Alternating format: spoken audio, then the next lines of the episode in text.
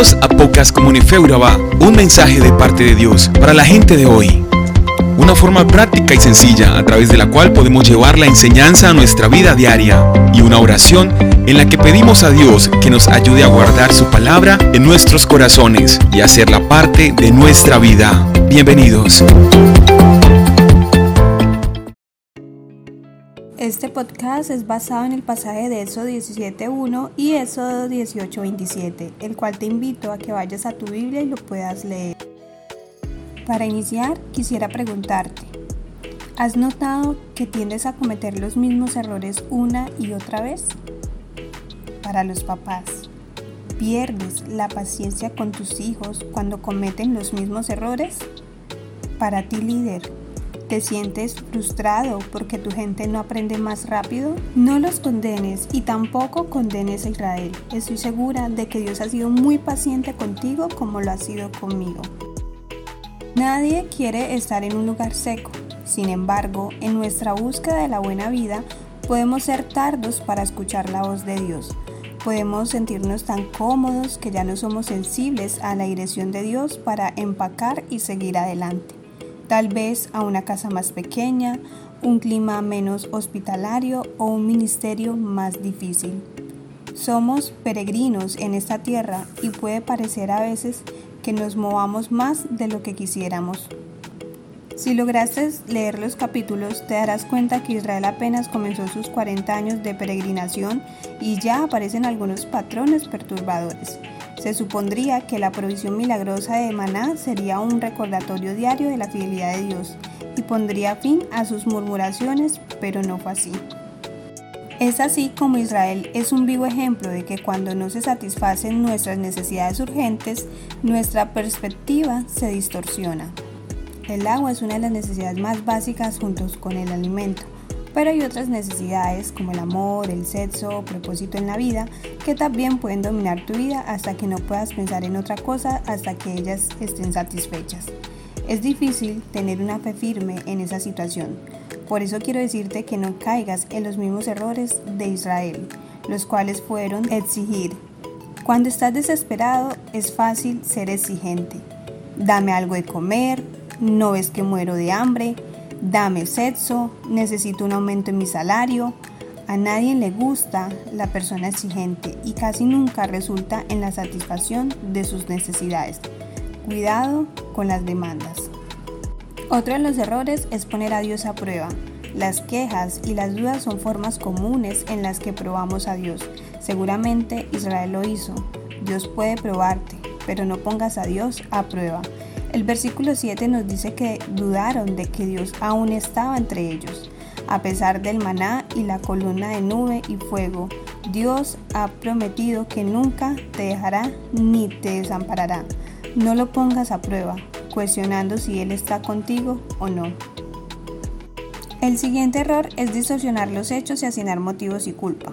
Para ellos no fue Dios quien los sacó de Egipto, sino Moisés, y Él ahora está haciéndolos morir de sed.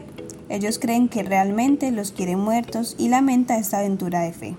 Sabemos que Satanás es el padre de la mentira y te engañará siempre que pueda.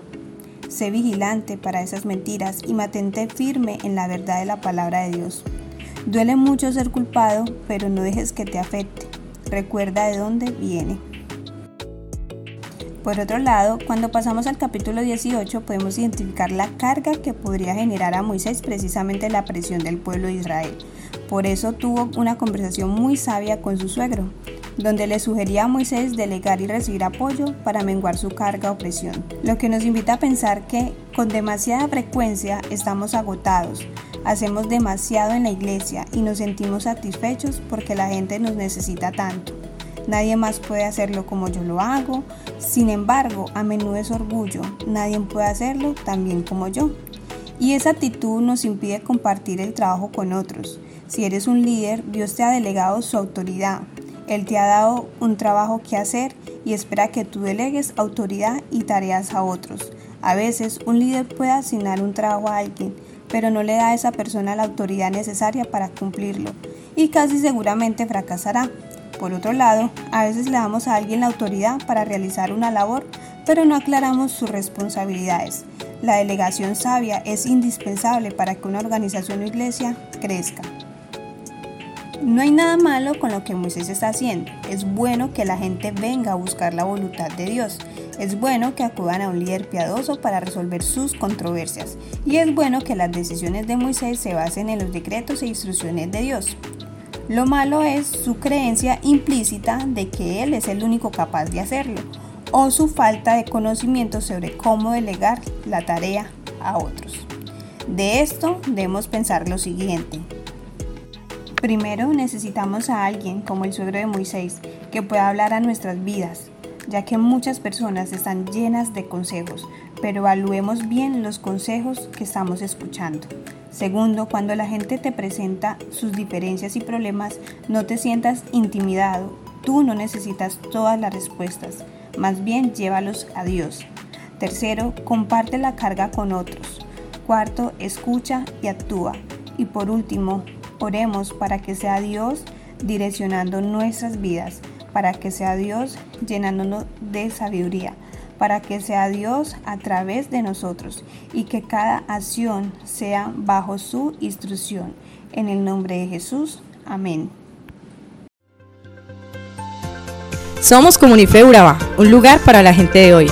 Síguenos en redes sociales como Comunife Urabá y en la web www.comunifeurabá.com.